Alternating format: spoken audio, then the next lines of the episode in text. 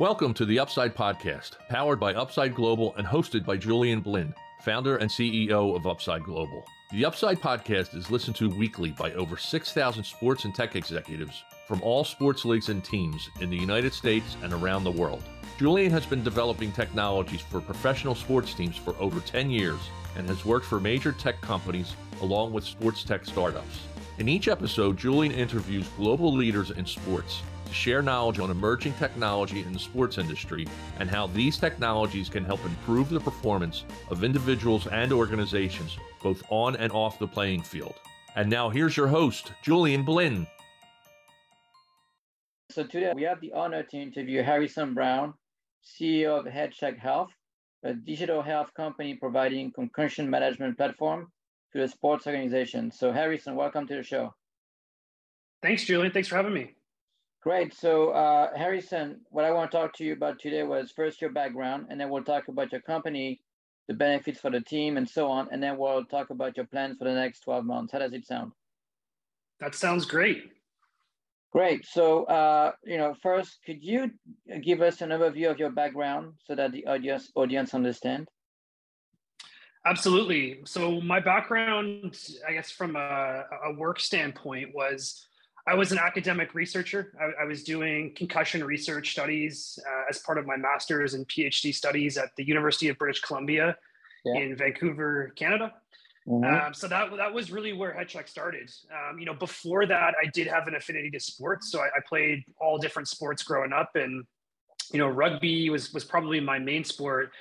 Um, so as it relates to HeadCheck, you know, I, I grew up with concussions. I, I, I grew up in, in, an environment where concussions weren't really talked about, and they yeah. certainly weren't something that were managed. Mm-hmm. That makes sense. Um, so, uh, you know, can you tell me a, a, bit more about what does your company do? Can you tell me about your platform that you build, your concussion management platform, and how does it work? Yeah, no problem. Um, so just to kind of back it up a step, like where, where the company started will, will help explain what, what, we do exactly. Yeah. So when I was doing when I was doing my master's and PhD studies at UBC, really what we were passionate about in the lab was finding ways that we can contribute to this this massive problem of concussion. Um, and so, you know, at, at that time and, and even today, there, there's a ton of groups out there from the research space that are focused on developing new tests or developing and writing stricter protocols. And and um, you know how these protocols actually get implemented in the real world and how it would impact the workflow of medical staff uh, we felt was being overlooked. So the, the idea behind HeadCheck in the beginning was how about we carve off a really small but important piece of the concussion problem uh, and we try to solve it so yeah. the the idea behind it was, can we make a platform that makes it easier for organizations to actually execute and monitor those concussion protocols? And, and the way that HeadCheck works is, is really it's an all-in-one software platform to execute those protocols. Uh, and so, you know, all in one, what do we, we mean by that? Well, it covers 100% of the protocol. So, you know, 10, 15 years ago, protocols were just tests. It was, you know, running one test, that was the protocol. Nowadays, these protocols are, are, are very, you know, broad. There, there's much more than just testing. There's education, there's training, there's documentation, there's you know sometimes five or six different individuals all with different medical backgrounds contributing to a protocol yeah. Um, and so they've become really complicated. So the idea behind HeadCheck all along was let's make it really easy for organizations to actually complete their policies and their protocols. And then the other side to it is analytics based, which is if we have 100% of the protocol on our platform and we have 100% of the data being collected, we can do analytics to help the organizations not only understand whether they're compliant, but more importantly, where, where they're not compliant or where improvements can be made, uh, you know, w- within a, a, couple seconds of, of, using our software. That's great. And so the, can you give me a sense of the, the types of customers or who are using your, your software today, your platform? Do they tend to be more like leagues, uh, sports leagues and things like that, or? Yeah, I mean it's it's changed quite frankly over the last uh, the last probably five years. Um, when we first started the company, um, we were really focused on on an app and, and the platform to execute the protocols. And so our customers at the time were people that were executing those protocols. So those are folks that are on the sideline, like athletic trainers, athletic therapists, team physicians. Yeah. Um, in the youth in the youth level, you have coaches or team managers that are non-medical people. And so we really built a, a digital product for them.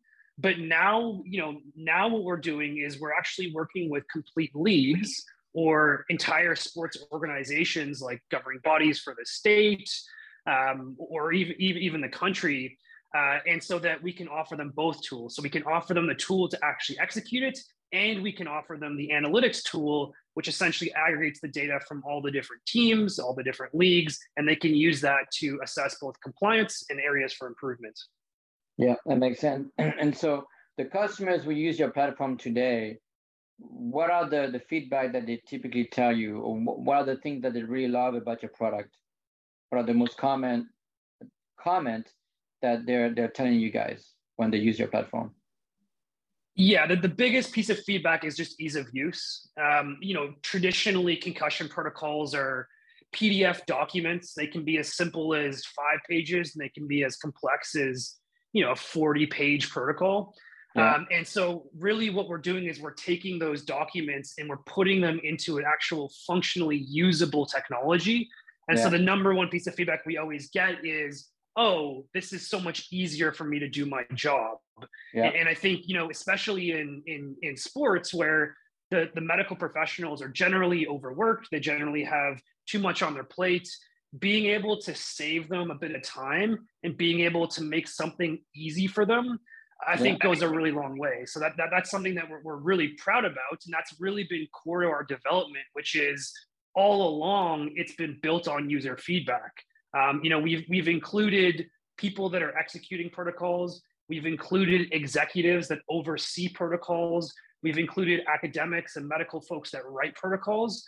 So we have a ton of feedback from a number of different areas. And the idea is if we put all that together, can we accomplish a platform that makes it easy for those that are executing it and give them you know the flexibility they need while also giving you know the structure that is needed for the leagues and the governing bodies to have those checks and balances in place to make sure that the players are safe and they're not creating risk from a legal standpoint that makes sense and i, I like the fact that you said right we, we've been getting a lot of customer feedback on how on you know the type of thing that they want to see to improve the platform. And I think that's the best way, from my experience in product management, you know, just ask your customers what how they would improve the product.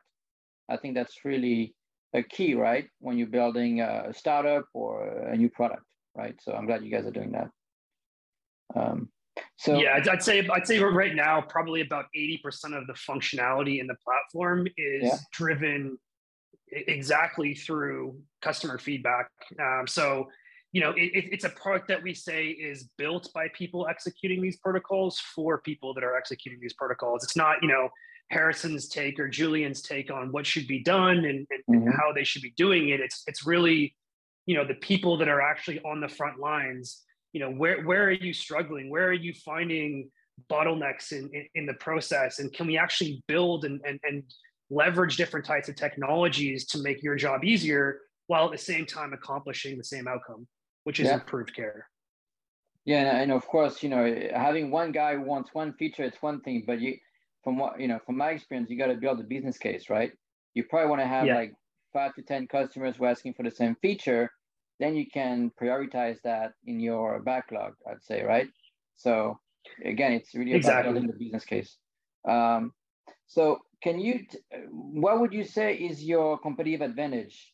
Uh, maybe against some of the competitors out there, what would you say uh, your uh, advantages, if you could summarize that? Yeah, I'd say probably our biggest one is, is just the positioning and the approach that we've taken. Uh, you yeah. know, as I said before, the, the way that the industry worked before HeadCheck was people were all trying to find this silver bullet test for concussion um, yeah. you know, tests that were more accurate. Every lab, including the lab that I was in, was trying to find one. And the problem with that approach is, you know, every two or three years, uh, another academic will come out with a test that is better than the ones that exist, and you know, they'll try to potentially commercialize that, or they'll try to get leagues to adopt it. and, and it's fine but you know two or three years later somebody else will come along with an even better test. And so that that company or that group is no longer relevant. And we didn't want to fall into that that that approach. And so the, the the positioning that we took in the beginning was the problem here is not the test. The tests have been around for 20 years and and the industry's not getting better yeah. it's, it's really in the process. And, and so i think that that unique approach that we've taken of the test doesn't really matter to us. Our, our platform is test agnostic. We partner with you know many of the gold standard producers of these tests and creators of these tests so we can offer any test in the platform. We actually you know don't really care what tests people are using um, but really focusing on the process and the ease of use use i think has really gone a long way. And that's something that you know we didn't really expect. I, I think coming into you know starting a, a startup and a small business you think that you know you need this really unique piece of ip that you can protect and um, you know that that's going to be the thing that's going to make the difference. But we've just been really overwhelmed by you know the approach that we've taken being quite frankly the, the most competitive advantage that we have. That's great. And um, what would you say are the when it comes to concussions right one of the biggest problem isn't it that people are not following the protocols when it, when people have concussions would you say is that a fair statement I think so. Um, you know, I, I, think one of the things that our, that our platform is doing is it's helping organizations get access to quantitative metrics on, on the protocol. Um, so in the past, when when a league would come out with a concussion protocol, um, and they would say to all the teams, "You guys now have to follow this protocol. You got to do all these different steps." um, and and they didn't really have a way to lift up the hood and see who was actually doing it and who wasn't doing it yeah. uh, and so you know with headcheck system we're making it easy to actually do the protocol and we're creating the data to allow that the analysis to take place to see you know who's doing it who's not doing it where the issues lie whatnot and, and i think we were pretty surprised when when we started doing that that the overall compliance to protocols across the industry is extremely low. Uh, you know, and, and, so what we're doing is we're going into organizations, we're setting them up, and and we're showing them very early on. You know, this is where where where you are. Um, you know, it's it's not rare for organizations, and and, and especially at the amateur level where you've got parents volunteering or you know coaches that are that are not medical folks that are also in charge of the concussion protocol being you know 30% compliant to a protocol. Um, so what we're doing in the beginning is we're helping show the organizations this is what the protocol says you're doing and you're telling the families the parents this is what you're doing and here's what's actually happening um, and then of course we can chip away at it. So so over that time of our relationship with the customer we're taking them from where they started to a point where they're you know always aiming for 100% compliance. Yeah. Um, and so you know the platform today we, we've had about 40000 concussions that have been managed from you know the initial uh, you know uh, incidents all the way through re- return to play and recovery uh, in eventual clearance. And, and so we have a, a, ton of really good data on what are the issues with protocols today across yeah. different sports, across different levels. I mean, 40,000 is a huge, it's a big number, right?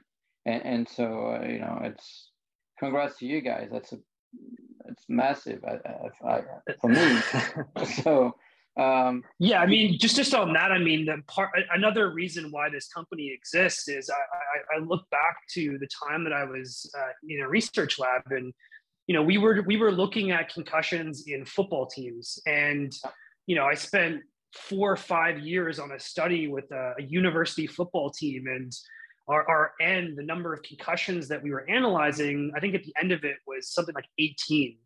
And so with with 18 concussions you can't really do much with it, right? Like you, you yeah. can't really make huge conclusions that are going to change the industry. And so that was another rationale for starting this company and trying to have a bigger impact on, on, on the industry was what if we built a tool that was used by hundreds of thousands of people and teams and we could use that data to make the world better and, and, so you know going from an n of 18 in four years to you know head check having 40,000 concussions and, and, and, very granular data, I think is going to allow us in the, in, in the long run to really have a positive impact in making sports safer. Uh, I mean, definitely. I mean, I, I, I don't know of any other companies who do what you do and not in that fashion. So I think uh, you, you guys are definitely onto something. Uh, ne- next question is uh, regarding the business model. So could you talk about the business model for any teams or leagues looking to adopt your solution today? Yeah, so this, this is another interesting question. I mean, before we came into this market, uh, it was pretty typical because tests were running the market that yeah. you would charge per test. You know, every, anytime yeah. somebody used your product, you charge them a certain number of dollars. They can buy packages with, you know, certain number of tests in them. And when we looked at that, what we, what we thought was that's not promoting usage of a platform. That's that's you know people every time that they use a system, there's a transaction occurring, and they're actually if they're trying to save money or or they're 99% sure that an athlete is is okay, they might not do it. And so we flip that on its head and uh, the approach and the, the, model that we use is it's essentially an unlimited model. So it's yeah. uh, it's a software as a service company. Um, we, we charge our, our, our, clients and our partners an annual fee. That annual fee is, is a product of you know the complexity of their protocol, the number of teams that are, that are in the organization, the number of players that are being managed.